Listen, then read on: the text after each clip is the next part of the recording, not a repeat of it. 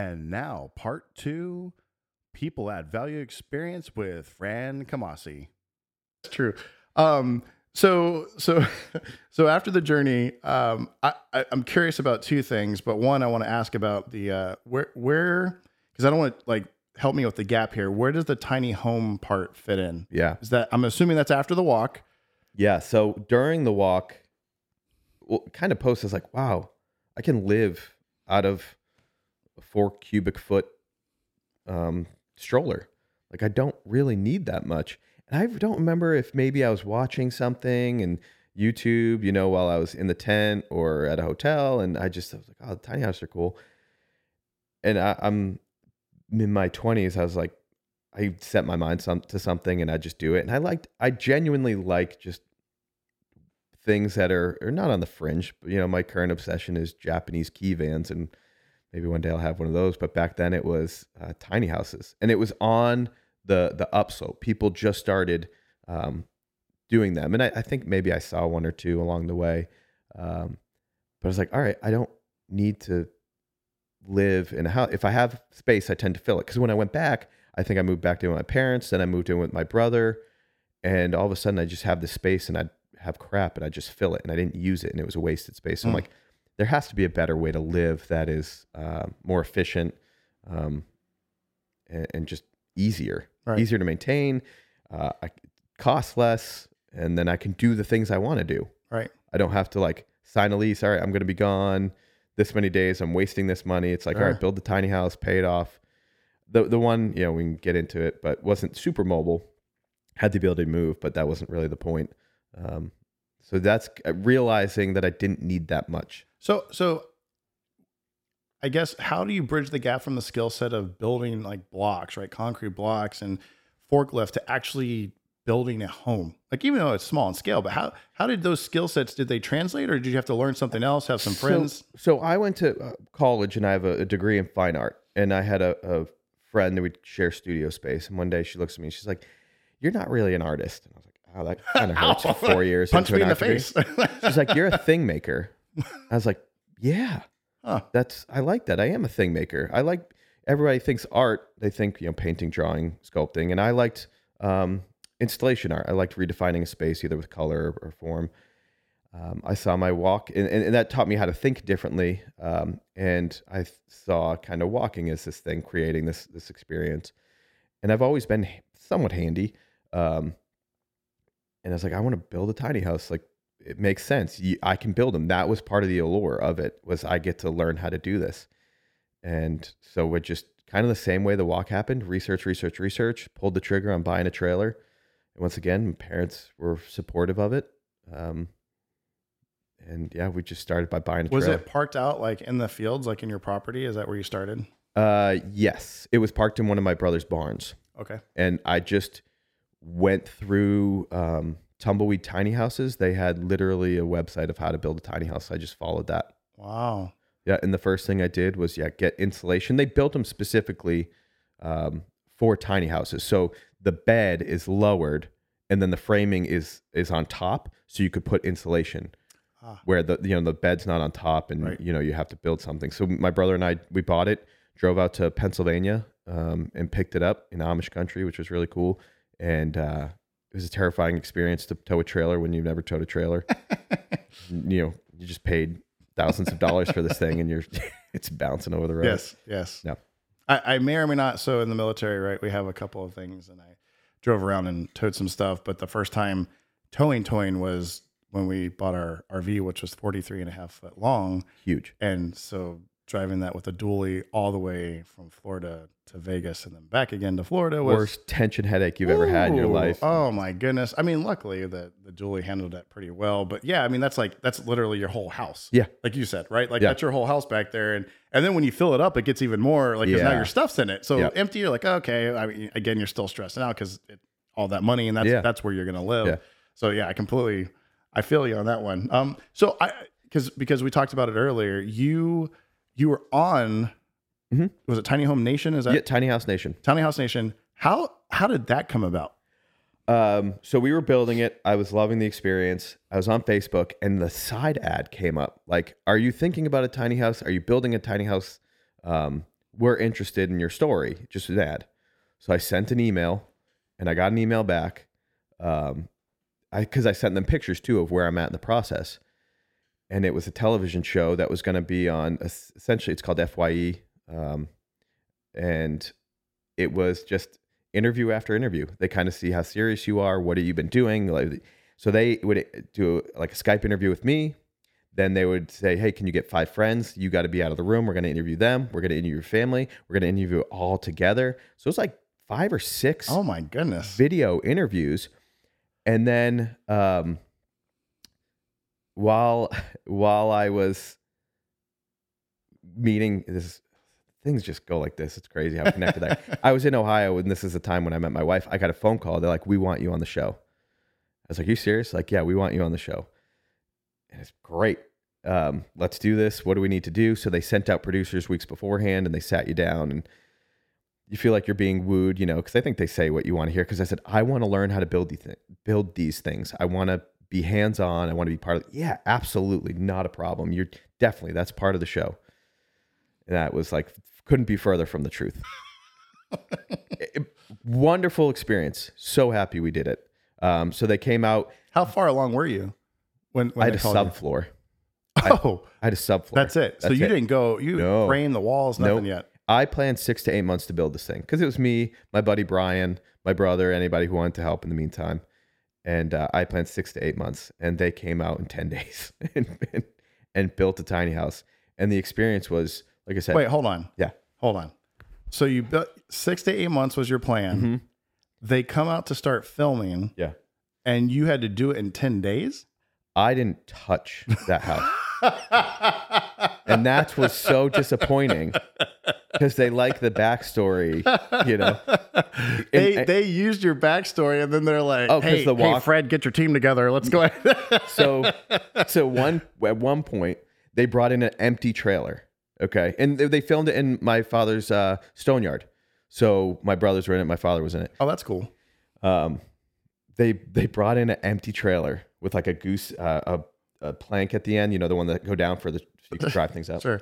So you're this is the trailer. You're the camera people. I'm looking at this. 20 yards behind you is my three quarter built tiny house. And they're like, pretend this is your trailer and that you don't know what you're doing. They literally tell me that. Like, just say you bought this and you're in over your head and you didn't realize there was a slant in the trailer. As like my tiny house, I'm looking at it. I'm not kidding. Oh, and I was oh like, okay, gosh. That is this hilarious. is making so much sense about how things are done. They end up not using that. They ended up not using that. But what was really interesting, uh, you know, they take a picture of you every day in your clothes, and then you film, you film, you film. The next day they come, hey, we actually went back and when we were doing, you know, some editing, that didn't work. So can you put this this outfit on because we got to refilm that. It's it's funny. Do you ever watch like The Voice with yeah. you know all those folks and they they have through the whole season. Well, and, and I know they like they cut, so they'll film like hours upon hours, and then they cut, um, and they'll make that a couple of episodes. But I know for it's sort of like, do you remember Steve Jobs and he always had the black turtleneck? Yeah. So I like that's why I wear this shirt. I don't have like one. I have like fifteen of these things. Yeah, you know, with kid puke. Anyway, yeah. so it's like it helps out. But like that's that's I bet their wardrobe they probably have 10 to 15 of the same exact yep. everything from head to toe. 100%. So I, and because of that, right? Editing. And it's so funny if you and I know you like movies like I do sort of. But like when you go back and look, I always look at clocks. Yeah. Oh yeah. clocks are like the tail telltale sign. Like if someone's a really good editor, they'll go back because you can look at wristwatch yeah. wrist watches. yeah. Watch whatever. Um, and or the clocks on the wall. Yeah and you'll go back and then you can see because it'll be like blah blah blah. Yeah. They go to the other person, then they go back to that person, yeah. and you look back at the clock and it'll be like yeah. hours off, yeah. like not minute, like hours off. You're like, okay, horrible editing. I always look at glasses with ice and straws because that straws, yeah, it's going left and right. Well, it's funny because I didn't know this, but the, if you ever look look now, they'll always fill them up the exact same level. Yeah. So they'll all be they'll have five different people, five different glasses, especially on the, the really corny TV shows that are out there, but they're all the same level yeah. and they never change. Yeah. And you're like, okay, supposedly an hour or two has passed and this and person's then, like dehydrated now or like or they're drunk and they haven't drank any alcohol? Yeah. you know like what's going on here? So there's movie magic. and it makes me think of like the genius of napoleon dynamite when he's putting cheese on his nachos and it's just like goes like this. It's so obvious like they're just making fun of it. yeah. but so yeah it, it it was i'm, I'm happy we did it. Um, they built me a house i could never build. Um, i was supposed to be the pilot episode of the series. That was the intention um, they didn't. I love the guy that was the host, Pete. He's an Australian guy, uh, and he would call me afterwards after the show was done. Hey, how you doing? Uh, how are things? How's your family? He would sit with us hours after filming, uh, and the crew was wonderful. The whole thing was positive. There was, there was really nothing negative about it. Um, there was some. I felt some manipulation, which I didn't appreciate, and I kind of called him out on it. I said, "This, you know, this doesn't feel real. Like you're asking me to say I didn't think about this. Right. Like I spent." Six months, five months walking across the country and six months researching, and now you're going to portray me as someone who didn't think about where am I going to put my golf clubs. Yeah. Like that's not important to me. Mm-hmm. And uh, they're like, you know, rain came. That's what happened. It was like four days of rain. So they had to stop filming. They flew back to LA, did some editing. They came back and like, you know what? It doesn't look authentic. It doesn't look real. Um, so let's refilm some of this stuff. And you want to live in a tiny house. You're passionate about it. You got started and you just want help finishing it. You want, you know, you want to live in time. It, yeah. okay, that's a great storyline because that's what people do. Like, yep. I, am not stupid enough to think I can live in 148 square feet overnight. You know, right. I thought about this. Right. Yeah, and I think that's important. Right. And so that's the same thing I try to do. You know, with with this. You know, the people I've had experiences. I want to be authentic. Like, I, yeah. I don't. I don't want, and you know, a lot of folks and they'll talk about scripting and they read scripts, and which I think is fantastic, and I think that's really good. And if sometimes if I'll do like a one on one, which are, are just me talking, I'll yeah. try to do a script. But a lot of the times, the flow of the conversation and just like, oh, that reminds me of this, reminds. But if yeah. if you're so strict in format, you know, unfortunately, you don't have yeah. that opportunity. Yeah. And people catch that. Like people will will sniff that out in two seconds. Yeah. Like, or you're not being authentic or whatever else. Yeah. Right. So like, I think that's that was really good on their part. Yeah. Um, to, to go no, and, and I it, and it made it it made the experience after that conversation better. It made the the episode better. Um, if you want to watch it, apparently it's on Hulu right now, even though it oh. was nine years ago, ten years. Ago? How's ago. the hair in that? How's the? Uh, they wouldn't let me pull it back. They wanted this like scraggly looking. Oh. Yeah, so I had long hair. I did have long what hair. What is that? It was post dread, but then I grew it out again. What's the word I'm looking for? That oh, like new age type. You know, like yeah, uh, I I not went quite the, hippie, but you know, it definitely turned into a man bun. yeah, so. Oh, that man buns. Yeah. Um, because you know, remember yeah. my little horse tail, if you will. Yeah. So okay, cool, man. So so you did the tiny home thing. Now you you you touched on a little bit. You met the wife. Yeah. Around this time period. Yeah. So yeah, I think and, this is an imperative transition into the little little backwards. At in that same time that I was meeting her, I also was able to take a quick hiatus because I was working at the church at that time. So I came back from my walk. I had a job I hated at a residential facility. I worked at the church um, two years as a assistant director, and then it called him youth pastor, youth minister. I like director. Just sounds nicer. Um, so three years there. So that going from that second to third year, I took a quick hiatus and I got a job at Trek America, the one I didn't get and really didn't pursue oh, at 24. Right. Thank God, because at 28, I was much more suited for this. Um, I would take people from LA to New York over the span of three weeks in a 15 passenger van, and we would camp out or stay in um, hotels. But I got the same the same weekend. I got the call that I was going to be on Tiny House Nation, and that I got that job like and then I met my wife and it's wow. just like in the same weekend so it was it was wonderful same and that weekend weekend like yeah. two days yeah yeah, we, yeah. um and that job was another one where it was just problem solving decision making um your mom dad you're the driver you're the ambassador you're the so I mean, did you get to tell like stories while you while you did that a little bit, or like yeah I mean, about your journey? I'm assuming that helped out a little bit. Oh, absolutely. I mean that you these people there were no Americans on the on these trips. They're all international clientele, um, so they're very interested in the American lifestyle. And some of them was there was there any kind of uh, language barrier or, or, very rarely. Um, most of them, I think, signing up and paying thousands of dollars for these trips, they know that they probably it helps to speak English. I did have a couple Japanese passengers that had a, a fluency enough mm. to to enjoy it and have a conversation. Um, the hardest people to understand were the Scottish people. Oh my gosh. But what do you mean they speak it? Yeah, they oh, but it was great. But yeah, that was um, that was a great great experience. Another just problem solving. Everything I feel like I've done is problem solving. Uh, How long did you do that for? Six months. Six months. Yeah, and I, I had four trips. I loved it. Uh, I'm glad I did it. I probably wouldn't do it again. It was the most rewarding, most stressful job I've ever had because you're on. You're driving six hours a day, you know, four times a week. You're going to cities having to kind of pretend like you've been there before when you've never been there before and lead a group of people. Um, Here's the famous building, uh, 3049. And then you're like, you know, looking at that, your cheat sheet. And, but it, you were provided with a plethora of, of information to make that part easier. I remember a girl, though, in Vegas lost her passport and credit card, and she was from Denmark. So I had to find the Danish embassy. Oh, wow. Unfortunately, it was like an hour and a half away. So I set my guys up in Vegas. They had plenty to do. Her and I drove up. She met uh, the ambassador, whatever it is. I drop her off and they tell you don't go in parking lot parking garages with these vans and i pull in and the gate shuts and i go through the first like part of it and i hear oh, no. and you're you know you're li- you're you're on the hook for these vans and it's just oh, scraping no. the top just enough just enough i'm like oh my gosh what do i do what do i do and i was like tires so i went and i let the air out of the tires enough. It reminded me of my out of order days in the bathroom. I let the air out of the tires enough to drop it, you know, half an inch to get me out of the garage.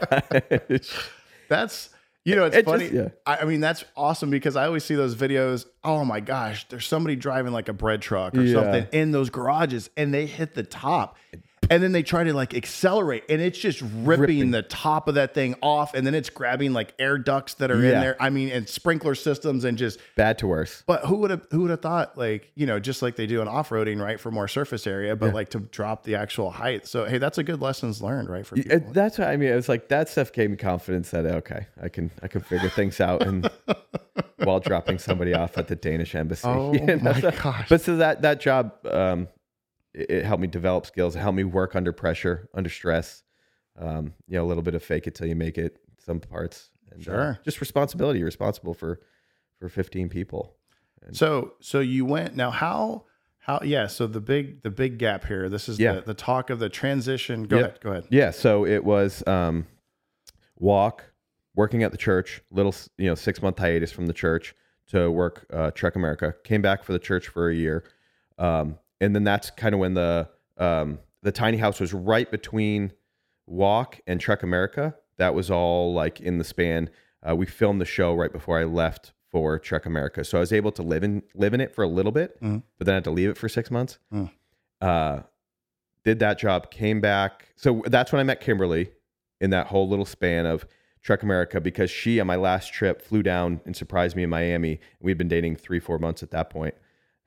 we were driving back. So it was a great way to get to know, you know, oh, yeah. your spouse. Nothing better. And uh, I remember driving this van out of nowhere. So how many kids do you want? and I'm like, I don't know, like two, three. It's like I want seven. And almost going off the road. Yeah. Holy, holy, yeah. yeah. Wow, wow. But um, so then, yeah, we we had dated for a year and a half. She, you know, knew about the tiny house because we met. I got that phone call that weekend, and we were able to talk about it. Um, so then I lived in the tiny house for a year and a half up in Massachusetts. So her and I had been dating for a year and a half long distance. She was getting master's at Franciscan University, um, which is in Steubenville, Ohio, which is where her and I met when I brought kids out to a ministry called Dirty Vagabond. Um, she was a volunteer and uh, working for the high school ministry. And when you're working with high schoolers and you're a single guy, all the girls try and get you to do you see her? She's cute. Do you see her? She's oh, cute. So they went, do you know our, our youth minister? And Kimberly's like, no, where is she?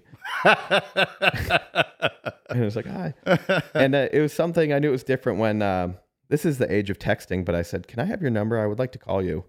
It just was kind of just this intuitive thing to say. And I think it caught her off guard because she's six years younger than me, seven years younger than me. And I met at 28. So she was 22. So she was in the prime of texting as communication. So I think uh, she appreciated that.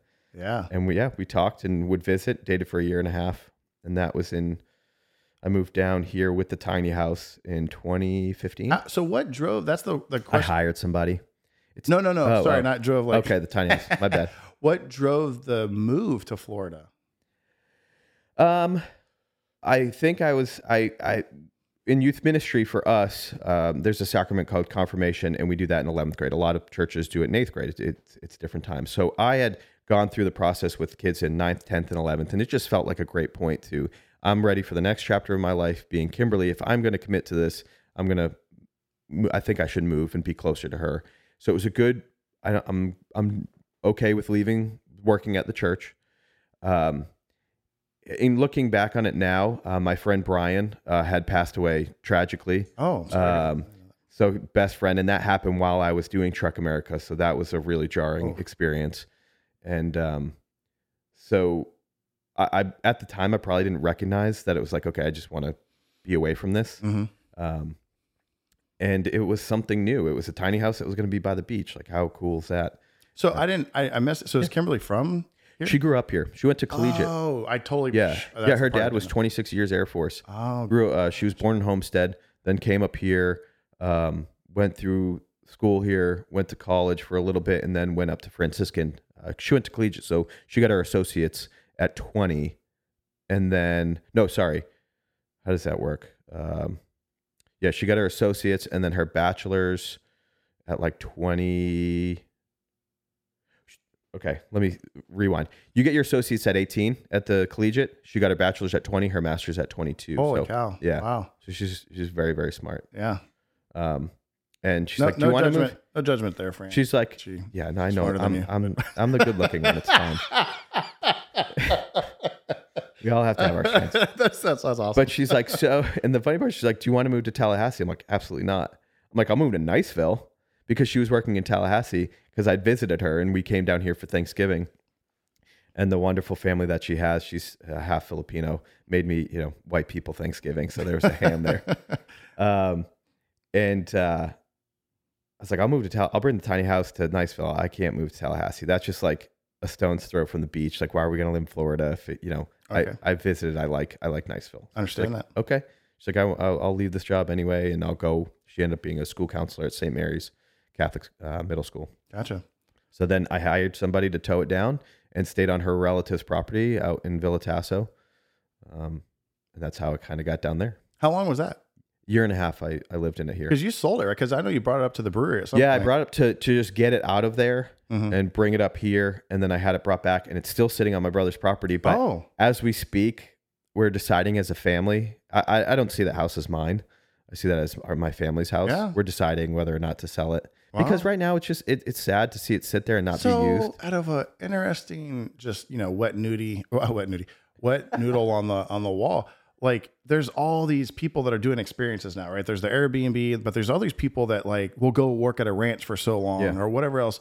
Is there anything that people like maybe could do either like you tow it to Chris's ranch or whatever, and people could come do that and live in that for a while, or even the the family business like hey do you want to learn about some masonry supply? It's sort of yeah, like a i think that's asking a lot of other people ah, if i'm not up there. If it were down here and it'd be like we you know i talked to um, tim and jason and brian like hey what if we did an airbnb and you get a brewery tour and oh, you can wow. stay here but we don't own that land so it was right. a liability that we couldn't couldn't take on I understand that um, and it just makes me sad it's a family friend that wants to buy it um, oh, okay. Just yeah and he's Legit. like you, he's like you can use it whenever you want like wow. i'm gonna fix it up and so it's uh it, I, like I said, it's a family decision. It's sad to just see it sit there. Oh yeah. And I think we associate it with such a positive experience with the the show. Right. That to see it leave our hands. I mean, I'm going to tell them, hey, I want first right of refusal. If you decide to sell it, we'll sure. buy it back, no Makes problem. Um, Sentimental because, value, right? Yeah. Yeah, exactly. Exactly. I did want. I had dreams of making it the world's tiniest brewery because right now I think the world's smallest brewery is like 155 square feet, and the tiny house is 148. That would be ideal. There's there's nothing to say you couldn't do that. Just be like, hey, bro, I'm going to come out for a week, knock this out, and then now you have the yeah. Mark, there you right? go. That's it. I just want a Guinness. That's a bucket list. I want a Guinness Book of World Record. I don't care what it there's is. there's all kind of weird stuff out there. There is. I've seen some. I mean, like one guy was on a, one of the TV shows. He was like smashing coconuts. I'm like, I mean, just where do people? Anything that doesn't cause me physical pain. Yeah, I'm fine. That's pretty funny. Um, so so now, okay, so you're in Niceville. Yep. Uh, with Kimberly. Yep. And how how did you get approached about, or how did you meet, you know, Tim and Jason and, yeah. and get approached to start working in Third Planet Third Planet. I'm I was literally driving down with my mother following the tiny house, and Kimberly called, and I I, I don't know, I was looking into breweries, I think anyway. Um, like Grayton and stuff like that, just because I needed a job when I got down here. And once again, this I don't believe in coincidence. It's just God incidents, you know. Sure. The right people, right place, right time. She's like, my family friends that I grew up with in Niceville are opening a little brewery, and Tim wants to know because she grew up, you know, with Tim. Tim wants to know if you would want to work there. I was like, yeah, of course I want to work at a brewery. Like that's a brewery. What 20 Why would you not? What 28, 29 year old wouldn't want to work at a brewery? Sure. So I show up with my toolbox, you know, and I'm like, I'm ready to work. And uh, it's an old 1955 Sears Roebuck house. It's, you know, they're redoing it. They've been working on it for, you know, four or five months at this point and, and just doing everything themselves.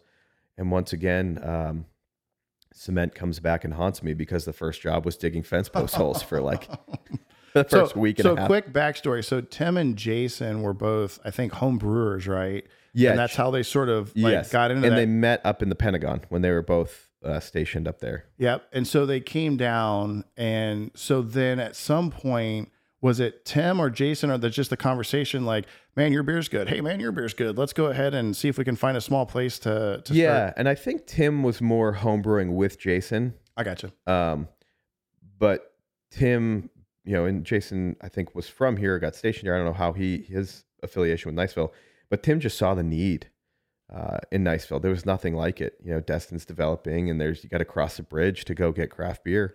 All right. And I think when they were up in um, uh, Washington, they entered a couple festivals, and Jason Spear won some Cherry Blossom Festival for the Hefeweizen. And they said, well, if we ever find ourselves both back in Niceville, let's start something Ah. and um, with with Jason's beer knowledge and Tim's just commitment to the community, hmm it was a perfect storm.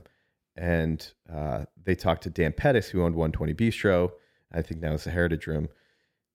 It worked out that they needed that space, and it's it is you can ask for like more character. in What's, a- what's the building. square footage in that thing? I mean, it's got what, 300 maybe? Maybe I mean, I think the occupancy is probably like 15. Depending if you're asking the fire marshal or not. Yeah, It like exactly. it's like half of it's gone with the employees. um, but yeah, so we worked on that. I got here in October. I probably started helping them at, uh, maybe two weeks in, what year was that? October? 2015. 2015. Yeah, because we opened in 2016, June 2016, I believe. And the first night we opened, we sold like $500 worth of beer, and we all looked at each other like, this works. Somebody paid for something that we made. so, in that process of helping build it, did you start learning the brewery process Yes. as well? Yeah. So you were integrated in the. yeah so i asked making of the beer. jason just teach me you know teach me what you need me to do. So at, at the time i had three jobs. I worked at a golf course i worked at a nonprofit and i worked for tim and jason. And then once we started getting going um, i slowly dropped the other jobs because tim's like i want you here full time we need you know this is working. We need somebody to be here. Uh, and brian detweiler who's now our head brewer also part owner uh, he was a home brewer that would come in and his beer is just insane. It's it's so good at a homebrew scale. It was great, and I think he walked into our brewery and was like, "I- "I can I can make this better." Wow. Um, and he he came in and revamped the whole process, and and I knew what I was doing just from like a repetition standpoint. Uh, Brian knows what he's doing from like a scientific standpoint. Because he was a teacher, right? He was a teacher at Choctaw. A Yeah. Science. Was it Uh, science history or teacher. his, Oh, I thought I thought at least he was a science or biology. No, I didn't know just- uh, I think he's kind of what, what do they call it? autodidact, where you dive into subject matter. Like when Ah. he goes home, I think he researches beer. When he's at work, he's researching beer. He just loves to perfect that that product. Um, so what I, I saw very similar uh, in my dad, I saw in Tim and Sue and Jason Mm. when it came to customer service. Like we're here for it's not us against them. Like it's not, you know, business owner, customer. Right. I'm right. You're here to be in my establishment. It was very much from the beginning Niceville's establishment. We were just blessed enough to be at the the wheel. And that carried on because it created unity. I mean, just coming down here, seeing the unity around the high school is very jarring for me because New England, especially when it comes to sports, Mhm. New England, it's it's pro sports. High school sports is kind of there, um, but nothing to the degree that it is down here. And how many people rally around Yeah, the the South, it, depending on how you define the South, south of Mason Dixon, whatever. Like the South, because I grew up in Texas, and like high school football, college football, giant. Like I mean, then there's that whole Yeah. you know uh, line or divide right where I grew up. It was either do you like the Aggies or do you like the Longhorns? Right, yeah. huge separation there. I mean, you couldn't be both. You couldn't have it. Yeah, and then of course my dad's from from PA, so he's like uh, Eagles fan, not a Cowboys, and you know like the Phillies and just yeah. Penn State. And so yeah.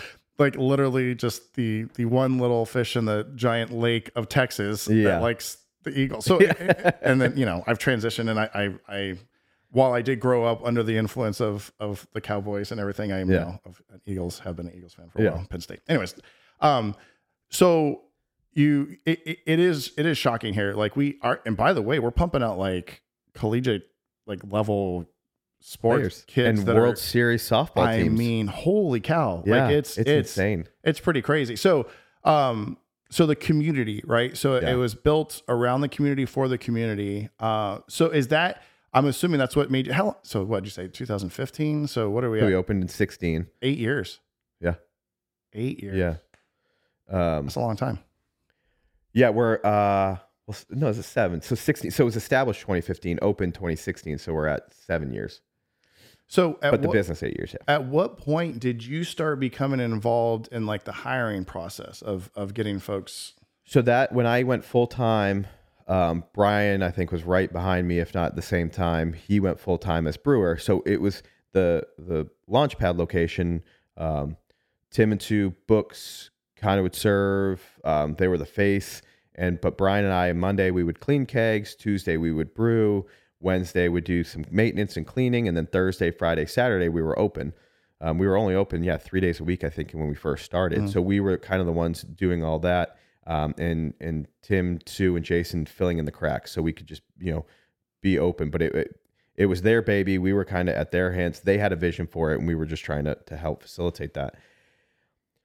I think a year and a half in, Tim was like, "This is this is really working," and I think I have an idea. I think I want to, you know, go bigger. And Jason so, wanted to go bigger. So, but how? So with that, I guess. So you're saying at the launch pad, then the hiring was was pretty much just you know who you knew at that point. Yeah, yeah. So Tim and uh, Jason, like Jason's wife, would come in and help. Kristen would help.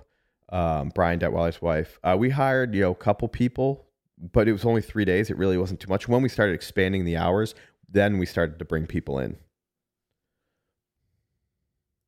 So when you say expanding the hours, was that for the three days that you're open? yeah, because when that... we started, it was just like Thursday, Friday, Saturday. Then we went to you know Wednesday, Thursday, Friday, Saturday. We always said we'd never be open Sunday. And I'm trying to. I'd have to go back and kind of look at a Google Calendar if we ever opened up on Monday or Tuesdays uh, in the beginning, because I really don't think we did. Um. So that was more of a collective when it came to the hiring. So it took approximately a year and a half before you almost basically outgrew yeah the the space yeah. what is and i remember going especially during the parades uh not the christmas parade yeah. um i forgot what parade it what is the parade there's a christmas, christmas parade, parade, yeah where like everybody because everyone's on that street right there and so you'd go in have a beverage yeah hanging Tim out, and Sue make the, breakfast burritos for everybody oh, phenomenal. and yeah little it, buffet thing yeah going on. you had an excuse to have a beer at like eight thirty in the morning yeah there's yeah to have a beer at 8 30 in the morning um sorry i'm pulling up like a template here. So yeah, you're fine. Uh, just to go through that, make sure I'm not missing anything because I, I feel like this is an imperative part of the conversation. So, which is funny, we're actually doing pretty good here. Um, so so you move. So how how did the strategy go? Were you part of the strategy going? Okay, we're outgrowing this this area here. Um, as far as like square feet and just being able to pump out the necessary amount of of you know beer for people to drink. Yeah. Um, how did y'all finally decide and go, okay, we need somewhere, and then you have to approach like, hey, we need this amount of square footage, yeah. and then you know that whole in, in my head, right from a strategic business standpoint, is we're going to increase percentage probably 15 to 20 percent due to the trend of microbrewery right now so we can't just buy for what we need in like the next year or two. We need like the next five, yeah. ten years or whatever. Yeah, Were you yeah, part of that yeah. like thinking process or? So not thinking back on it, no, because I I think there's so much to do. Um, it was great to have the trust of of Tim, Sue, and Jason and Rachel to to run that while they were getting all the the nuts and bolts of the new place. Because um, with Pat Burns, who owns the land and the building, we lease it from him they were really in charge of that, and it was nice because then they left us to kind of run the tap room, um, and yeah, we'd go and we'd visit and we'd see the structure. And the structure actually was there like 20 years ago as a nursery. You know, it's a greenhouse. Then it was picked up and turned into Nick's Seafood. I do remember going uh, Nick's Barbecue. Nick's Barbecue. That's right. It was Cold Creek. Cold barbecue. Creek. Thank you. Mm-hmm. Uh, Cold Creek Barbecue and seeing the space and being like, okay, it's ugly, you know, inside. So we'll, we'll definitely have to gut it. And then the process of them lifting a building, putting it on a trailer, and driving it down the road. Um, so they dug out a hole and where we're at now, put a foundation. They backed this house up, this building, and just dropped it on this foundation. So there's actually a crawl space underneath the building. Um, I remember seeing those things, the big milestone stuff, and uh, going in. I also remember helping with the design process of where things are going to go. So I do remember remember all that. So did you? I'm trying to remember because yeah, when it was getting built, the actual brewery side. So that that was more of the the tap um, room, the tap room, yeah. and so the actual brewery side with. And it's so funny because I, don't, I don't even know now how many. Like you started off with. We start with yeah four 15 barrel fermenters, and now what do you have? Uh, we have four 15s, three 30s, uh, two sevens, and two twos, and then we're about to get I think uh, a 30 barrel bright tank, which is just a, a, a way to clean beer up, and I think that's it. We might be, grab another one. So during that transition, I, I, don't think this might be skipping ahead a little bit. Um, we were producing 16 barrels a month at the old location. So barrel of beer is 31 gallons. So we were producing a, a little, almost 500 gallons, rough, you know, roughly 500 gallons a month. Uh, I think yesterday they brewed 900 gallons. you know, yesterday. So yeah, well, before we get into that, because I'm, I'm, yeah. yeah, I want to talk about the canning, yeah. but when so now that it's growing, because I do want to tag onto this. So how did you approach the hiring yeah. now? Because now you're sort yeah. of running out of the family and friends, right? You're starting to go in that scope. And so for, and I think this is important for lessons learned, especially in our area and, and even like one of my questions I hopefully have time for is the, the COVID question. But um, so how did, how did you approach the hiring process at that point now that, now that you've grown out of that? Yeah. And that, when we decided, um, talking with Tim and Jason, I think they understood the scope of what we were about to do. And I don't know. It was probably their idea that like we want you to be part owners um, of the new place of Third Planet Two, and it would be you know the mothership, and that's the launch pad. And with that came more responsibility, and you know they said you know we want you to be in charge of hiring and firing. Um, fortunately, with that transition, we did know people. We knew regulars. We knew you know I knew you, um, you know, Marissa, uh, um, Will Sanders, Marissa, Amanda, I mean, all these people that had been coming in for a couple years. And we did some interviews in the launch pad previous to opening the mothership. So once we opened, you know, we had a staff ready to go. Um, I, I, took this test once and it, you know, tells you your strengths. And, and one of them is, uh, so my, my top one is connectedness, connectedness, adaptability, and then futuristic thinking are the top three. And I, the interview process, I, I try and keep it informal because you're in an informal environment for for lack of a better term. You're not in a desk, you know, office environment. Right. Yeah. I want to know, can you hold a conversation with me? Right.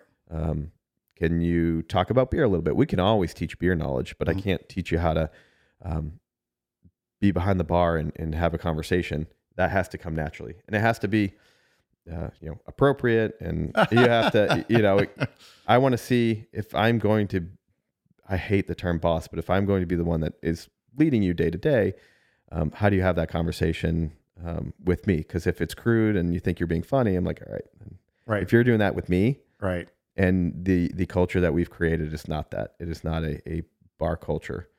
Um, it's brewery taproom culture. So did you ever? Because at one point, I don't I don't know if it's true now, but at one point it was very touted because like everybody had a degree, at least a bachelor's degree, yeah, that worked there.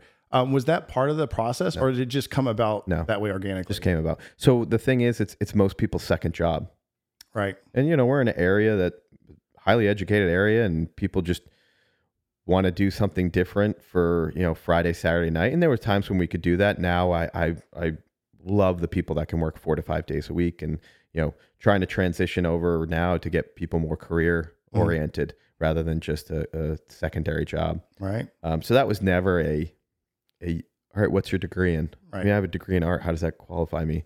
Um, but that's important because, like, what you said actually rings true from a, a, larger business standpoint. Is well, there's sometimes depending on what you're applying for, a necessity of a hard skill, right, or technical skill. Yeah. When you're in a customer service industry and or like can bridge the gap from a technical standpoint, you have to have those soft skills. Like you have, you can't yeah. teach soft skills as much as you can technical side. Yeah. So if that if that comes natural, especially in that instance when there's a little bit of education there, because people come in and they're like, well, I sort of like this, and you're like, okay, how do I transition that knowledge and go, well, I think these three, you know, I I right the whole like we want a top name uh, domestic beer, and then you're like, okay, well, here's the three that are closest to that. Yeah. But have you ever thought about this, or do you like sweet, or do you want like? Yeah. And so I think that's a huge thing to be able to have and hold those kind of conversations.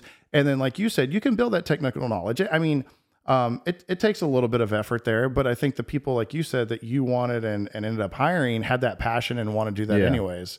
And I think there's a, there's um, Anthony Bourdain said, you know, you, those are the intangibles working in service industry. You, he could meet somebody and know if they worked in the service industry, which was interesting. And and now having been in that industry, I want to make that a priority for my son because I think it's really important to serve. Um, I think it's important to uh, humble yourself and I've always say, you know, the customer is not always right, but they should always be happy. Right. So there's there's finding a way around a, a situation with the customer, and um, your pride doesn't get in the way. It's it's you're there. Be, they're they're doing you a favor by by patronizing your establishment. So right. let's make that experience as, as best as possible. So as the part time job goes, does that play a role? Because one of my questions I always like to ask is like, how you build the morale and culture and then have you know um, your folks that the personnel that work there like sustained right? Like yeah. so how do you keep how do you keep somebody working there for a longer period of time? But i but you know i'm hearing that maybe because it's part-time that's not 100% yeah. you know maybe applicable because it's helpful. Yeah. It's helpful. And and we're flexible probably to a fault um, with you know I, I don't mind if you need a sh- if you can't work, but as long as you get it covered, that's fine with me. That's that's you not being a no call no show. That's you being responsible. You saw your schedule, you can't work it, you find somebody. Um, so I think it's you know if somebody has to do that for two three weeks, that's fine. I'm not frustrated with them that they're not working. Um, as long as you know they maintain that that skill level when they come back, that they will address that when that comes. But maintaining, I I also believe that because you've had some trying to remember now how many people have been there since. So Rob's I, Rob's been in and out for a long time. Brian, Rob the brewer. Yeah, R- Rob. Big Rob. Yeah. Oh, he's he was he's like, been there all along. Foundation. Yeah. In some aspect, that's what I was saying. He's yeah. been there forever. oh yeah, aspect. he yeah he did some serving and then went back to full time brewing. Right. Um, and then yourself, Brian. I'm trying to David Day. D- yep. Heather Jolson. Yep. Scotty Frisbee. Is he still in and out? Yeah, I haven't seen yeah, him in yeah. a while. Yeah, because he owns a well, restaurant. Yeah, he owns organic Cafe Organic. Yeah, wow. But and but then you, I, I, call it we're we're we're transitioning to our third family. That's what I I've seen ah. it. So um, you know, the first family when it comes to the mothership is you know the um, Charles Wilson, you know, my buddy. Well, we had this whole family that was there for a year and a half. Then slowly, some people piece uh, PCS and have to leave for another job. They get a better opportunity that is full time, benefits that hold on.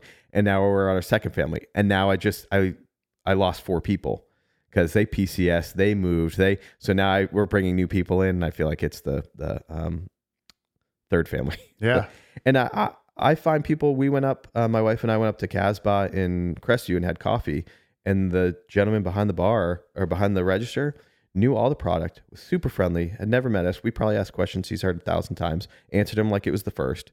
And we had Third Planet stuff on. He's like, Oh, I love your beer. And there was like the interview for me. Yeah. And uh, I'm like, if you ever want to work, let me know if you ever find yourself, you know, wanting a job or get into that industry. And he had great references, but it, wow. it was those just informal, once again, intangibles. Yeah. Because we've also had people that we interviewed and they interview great. And then they get in and it's like, okay, you're you yeah, you're good, you're good. But yeah. I, I just like seeing people in their natural habitat because that's what you're going to get after they get the honeymoon phase of working at a brewery's over. Sure, sure. So, um, I, I've always I've always been curious. So with with the hiring, um, being a part time uh, employee, if you will, you, you guys for the morale and culture, yeah. Um, not only just being informal and friendly and and just you know being around people the whole time, but you guys hold a couple of events uh, yeah. during the year. What yeah. what are those events that you have going on during the year? So usually um, what we've been doing this year, one is quarterly staff meetings, and those are on Sunday mornings. And what happens is people hang out afterwards too. So we want to be around by, each other. By the way, one of those things I want to say, one of the only places I've ever seen where people work and then they're back there a, large amount of time. Yes. Like a large amount of time. Like you have the hangout corner where people that yeah. work there just go hang out after the fact. Yeah. I think that's pretty cool. Um, but we do Friendsgiving. So we, we close down on a Sunday and we just host a party and uh, we have some fantastic bakers and cooks and grill masters, and obviously a wonderful you know brew team that produces great beer. So, right, yeah, that's at your disposal. Uh, we do a Christmas party. We usually do it in January, February, and we do our gift exchange. You know, the six pack. Uh, oh, I remember. I got yeah. in trouble. Yeah, you're it, it was, it you're was, infamous. Well, it was taking a long time. It, it was, was, I'm like, man, this thing. I'm like, you know, and I couldn't. I didn't really want to leave because somebody could be like, hey, I want to take that. and so I'm like, well, I'm just gonna go ahead and take. And like, I think Sue was like sitting in one or two chairs down. She's like, what are you doing? I'm like. I'm just drinking. She's like, oh, and then like this became this thing. and I'm like, okay, well now I have to like change this one beer off. We thing. we have certain instances that happen throughout the year that we'll refer to. You know, like right now we have the tiny S's like conundrum, where we went back and it's a great sour beer from Prairie that tastes like Skittles. And I went back and looked at our reports and we sold half the keg, but the keg kicked. So where did all that beer go? And it's because it's so good, we would sample it, we would have it as a shift beer. So I call it the tiny S's problem. You're the you're the the the Schleifler conundrum.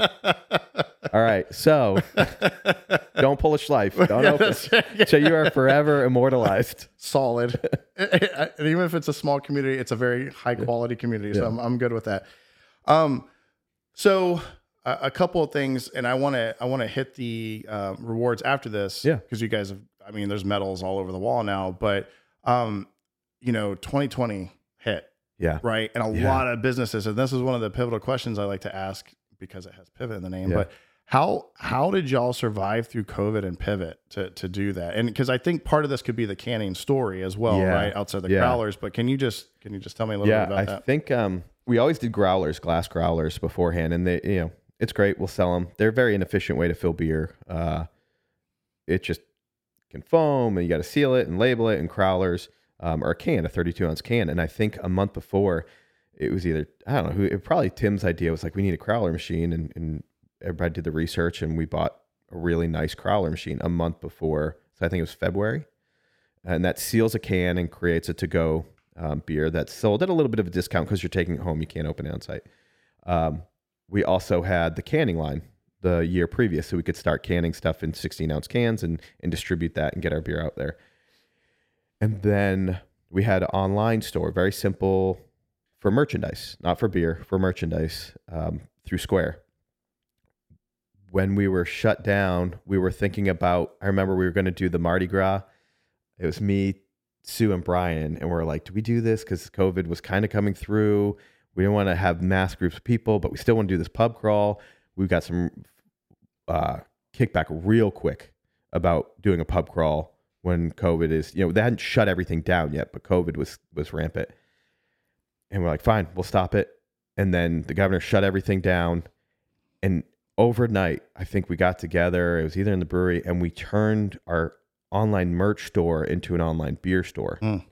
And we got that out through social media because the only place you could get beer was at a rest uh, at a, a, grocery store. At this point, all restaurants, all bars were closed. Mm-hmm. We were not a restaurant, so we were uh, just a tap room, mm-hmm. but we had the ability to can, and we have a beautiful parking lot that can make a big U, and we have mobile tablets. So we just said, all right, we're going to sell beer to go, and we just pushed that through social media. Um, you know, took all the necessary precautions. Uh, the the tap room just became a hub for canning, and I think in the first three months, we sold like two or 3,000 crowlers. We would just fill them. Right now, you fill them to order. Mm-hmm. We were filling 50 dank crowlers just to go. You know, right. then we were filling, we had the the canning line working, we had everything, and we were just to go. And I think Tim said we did 80% of our sales that we would normally do. First month and a half, it was great um, because we were just turn and burn. It was fun, listening to music. Kind of, yeah, everybody had their mask on, took the precaution that we needed to take. Um, but then some, some, we had to up the hourly for employees because to make it worth their while, they're tipped employees. So right. we had to do that. We cut back on employees, mm-hmm. on ones who weren't, and they understood that. Everybody understood. Hey, if I have another job, this person doesn't. They right. they can take it. It's very family yes. oriented. You know, circle the wagons type of place. And after about three months, it's like, man, this is just getting like I miss talking to people. The employees are, you know, missing out on tips. You had the ability to tip online, but it was a weird concept to tip on a retail order. Yeah. Like that. Um, it still kept working. And then we applied uh, the DBPR, met and loosened the restrictions on having a restaurant license.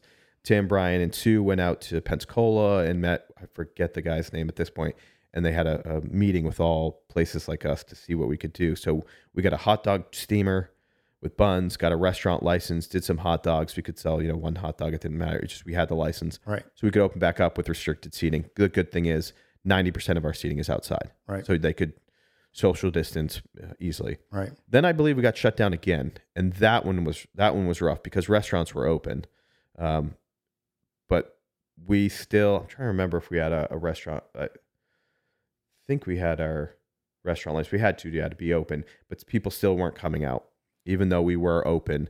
But um, we we hired the people back, brought them back, and people were getting to, it just wasn't the same. Right. That one hurt a little bit more, mm-hmm. and then fortunately we were able to open up again. Yeah, and just it it took off. But that that helped the process for us. Um, how to do an online store, um, how to can properly, logistics of planning. It, I mean, it was it was helpful. Yeah, a lot of people were forced into that, right? They yeah. had to think of that, or or unfortunately they they didn't end up making it, right? Yeah. So they had to pivot in some instance. And yeah.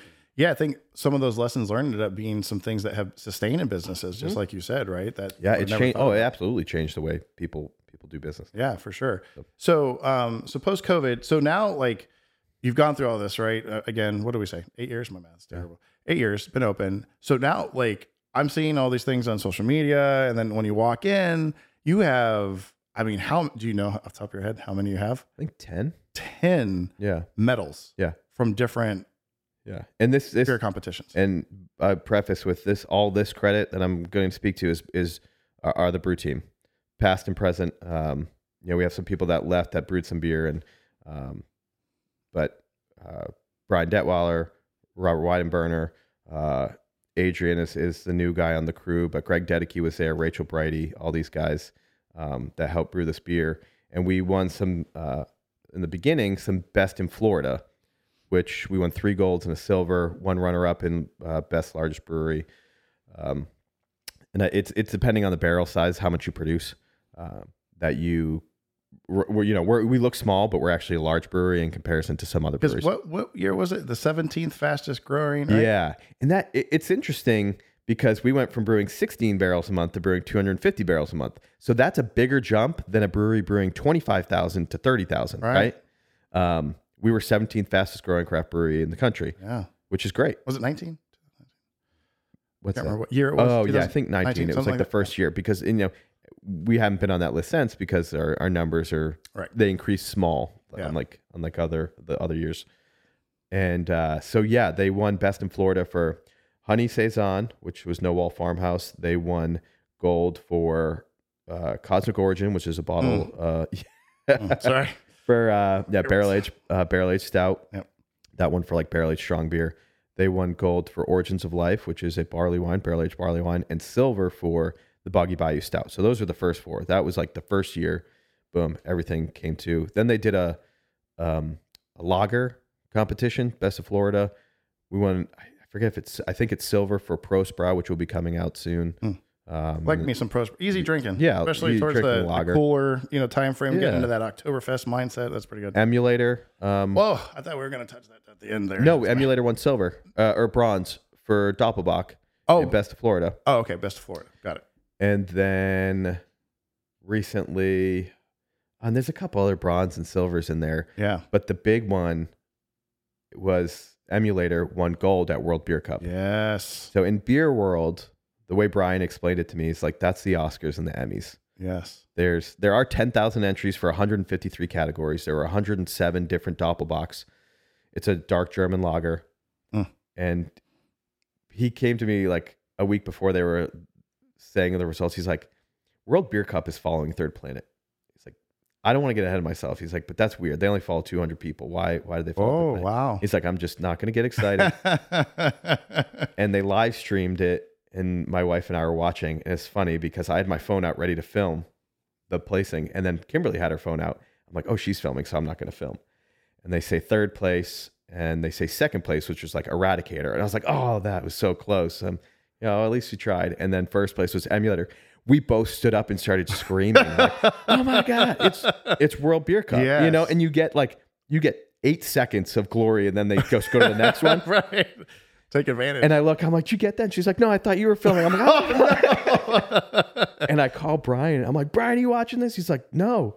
He's like, I'm out to eat. I'm like, you won gold. You won gold. Oh man. And you could tell he was trying to temper himself because he was out like in a restaurant and his friends. But that's a big deal. It's Flip a, the table, like jump you up. can, and he might cringe when I say this, but you can technically say that's the best doppelbock in the world right now. Wow. I mean, there's beers that maybe not be entered, but hey, yeah, we got the gold. It's in it's in our tap room, and they can't take it back. It's uh, no takesy packsies. Yep. so the thing is, no, we that was from November, so we didn't have it brewed. It's a lager. It takes a little while. Yeah. So it drops today, actually. Oh my god, I know. I'm so excited. Um, yeah, I may or may not be visiting. Yeah, again, but yeah, absolutely. So we we bottled, uh, I think, 250 bottles. It's a two bottle max, and uh, we'll see how that goes. But it's it's it's got gold gold. See, I'm just waiting until my kids are older, so then I can do you know two per kid. And yeah, there. By that hey, time, it's practically close to 250. Your money is still green, so I don't care. or it's a card, right? Yeah. So, um, so we're getting closer to the end here, and I sort of want to wrap some stuff up. Uh, one of the questions I like to ask is, and and I think you've defined a lot of this just from your experience, but um, and it's it's hard to single this out. But did you ever have a a conversation? In your life because I, I, again hard to, to single it out but that you know from a personal standpoint this one conversation that you sort of you know build a lot of that foundational moral and stuff you have. Do you mm-hmm. have do you have anything that you go back to in your mind that like and it just jumps to the forefront? Um yeah i think there's something that that gives me peace. It's very interesting and i i really want to give uh credit. I, I don't know who told me this and somebody said it, some people with their lives they build skyscrapers. They focus and i probably have said this to you before they build skyscrapers and that's amazing. They're they're focused they're driven on the one thing and they build this big tall beautiful career personal life whatever it is. And then other people build jigsaw puzzles and that just it resonates with me because i i have scattered interests and you don't know what that piece will do will influence or, or show up and where it will be in the, the whole puzzle of your life as corny as that sounds but you start to see this picture emerge and that's okay too right. i think we have a tendency to try and build up skills that we're like mediocre at even though we have skills that we're really good at mm-hmm. and n- focusing on those yes you know work on some things make yourself proficient but if you're really good at something find the best way to express it and the best way to use it for your benefit for your family's benefit um, and for the people around you's benefit uh, I, I I am not I can connect with people. I can adapt to situations. I feel like I deal with stress. I'm not an organized person. I'm not a detail oriented person. We have people at the brewery that are uh, obsessed with spreadsheets and love that. And I'm great. Like, do that. If you're on our team, we're working together. I think Richard Branson said, you know, find the people who do what you do, but do it better and right. hire them. Absolutely. Um, it sounds kind of lazy say it, but I think when you have that that group mentality like we have at Third Planet, everybody's playing their roles. It's okay that I'm not the most detail oriented person, not because I think that so and so is going to pick up the slack, but because they may not be good in the area that I'm good at, and we're relying on each other. It, a, it's symbiotic. There's a couple of people like Barry Drake is one of the things I can think, yeah. or people I can think of, but they're very much like the jack of all trades, master of none, but oftentimes better than a master of one.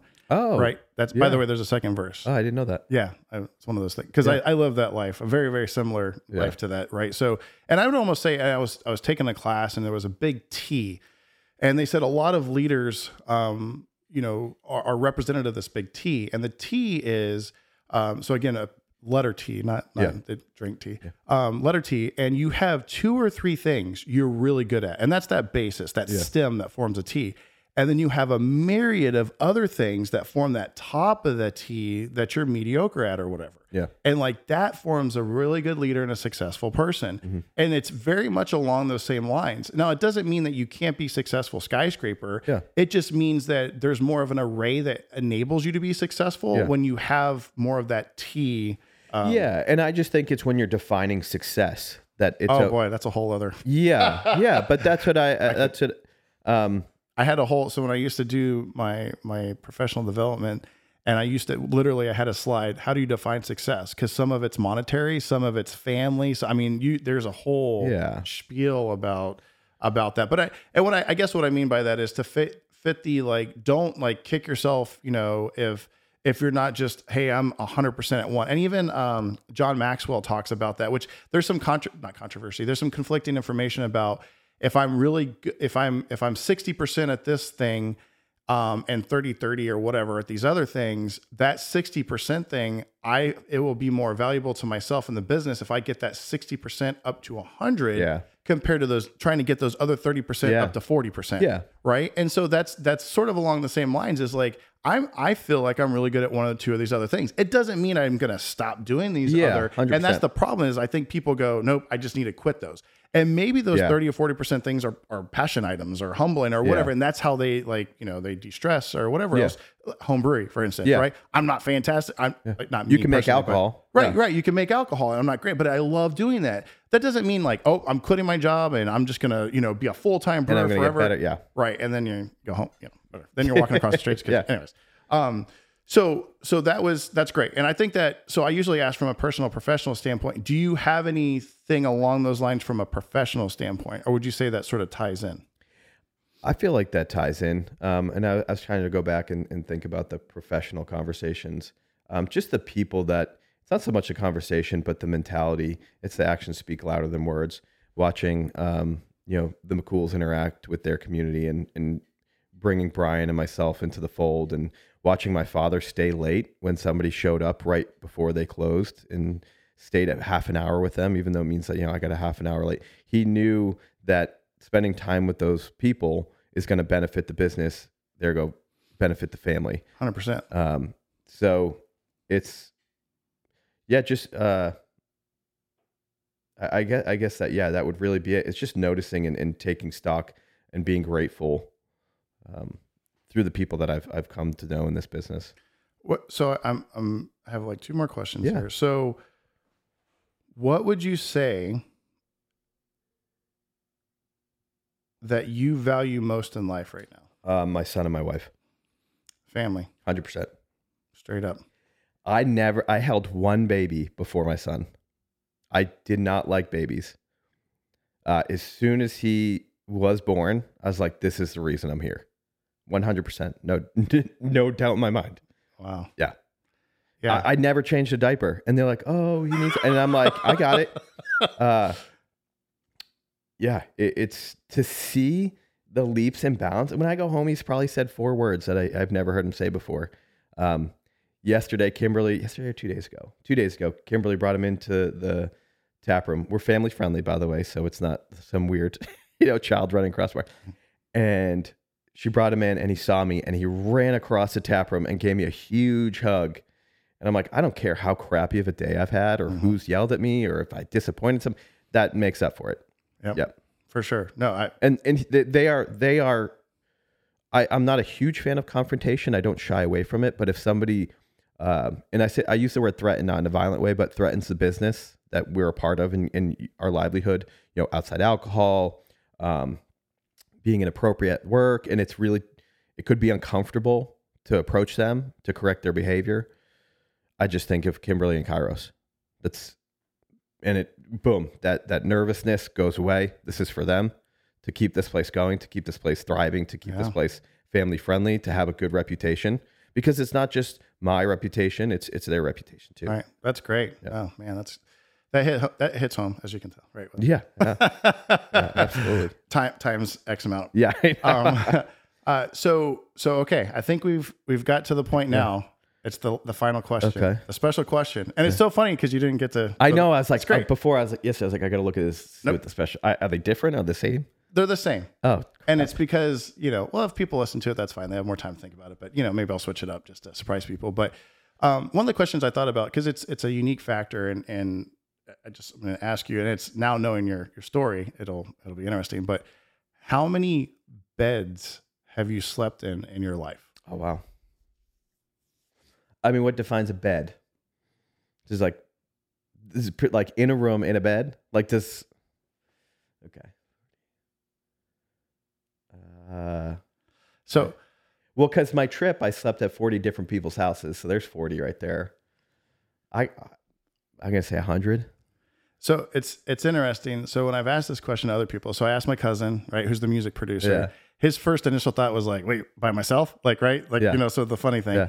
Uh, and then and then Jim was very much like, "Holy crud!" Like he's like, "I can't think." He's like, "When I was overseas and I backpacked yeah. this, he was in the military, he's moved and and he's like, I don't know, you know, and and so it's interesting because it's not really the answer um.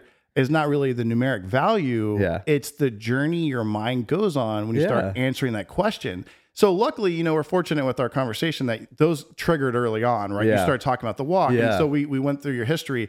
But a lot of people they it, like you have to start going back and you go, okay, well, I spent when I was a kid, I went over and had some sleepovers, and then I'd go on like maybe a high school oh, yeah. trip or a college trip and then like you it just start, be, yeah. Like you go so way I, more. I guarantee it's over 100 frames. I know, and I'm like, I guarantee. I'm like, oh wait, no, I did travel. Yes. Yeah. So I did like, have sleepovers. And it just becomes astronomical. But it's neat because out of all the questions you can ask somebody, it's a really neat thing to watch somebody's mind start going through that journey. Yeah. Because it just hits all these trigger points. And then sometimes it's really interesting because people start thinking about it and it'll it'll they'll stop because they'll like, oh man, I remember sleeping there. And then they go down the path of like when I was there and blah blah blah. And so they sort yeah. of forget the rest of like, but it's it's cool to see that. And like I said, I think we were fortunate enough to have the conversation. A lot of that was triggered during yeah. Um, I, was like, does a bathroom on the floor of a restroom count? Like, like, these numbers are going to way up I know. real quick. I'm so interested to see how, how many people are going to beat that one with yeah. the, the sleep on the floor. Um, but that's yeah. So so I guess you know the biggest thing before we before we close it, uh, which first off I'll thank you, yeah, thank you very much, and this is awesome. Uh, thank you for for talking about Third Planet as well. Um, do you have anything else you wanted to to sort of add at, at the end here? Uh, no, I I relish in the opportunity to to speak about these things all at once. Usually, um, something will come up and I get to to kind of go back and think about something in a small facet or one situation I never really get to put it all together and see it as a timeline, which is really interesting because I think I need to do that. I think I need to go back, look at pictures, start developing a timeline because there's a lot more there. And I think a lot more that I could probably draw from yeah. uh, than I remember. I'm very used to just living right now. Like, oh, yeah, I did that. Yeah. And, you know, where was I going before that, that event? And so, no, I thank you for the opportunity to, to do this. Right. And don't forget, so it's not a selfish thing, right? So, so people can learn, right? The whole thing people add value experiences yeah. is you add value to others, even though you may not know it. And yeah. it doesn't have to mean that it's self fulfilling. It's just something that happens yeah. by the nature of telling your story. Yeah. Right. That's the whole point of it. Yeah. Yeah. No, it's great. And it just, yeah, drives me to, to make sure I jot things down so my son can, you know, know the life his father lived. Awesome. Know, before he was here. Well, I'll, I'll hopefully this will be good. Well, thanks, Fran, for coming on People yeah. Value Experience. Thank and, you. Um, until next time. Cheers.